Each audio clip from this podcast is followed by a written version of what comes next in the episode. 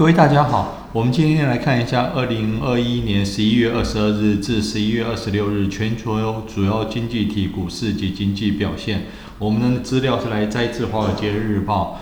呃，首先，美国一周申请失业救济人数降至十九点九万，呃，低于疫情平均水准。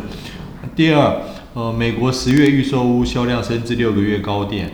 三，美国十月个人支出增加一点三趴。在亚洲方面，韩国央行上调利率以抑制通膨。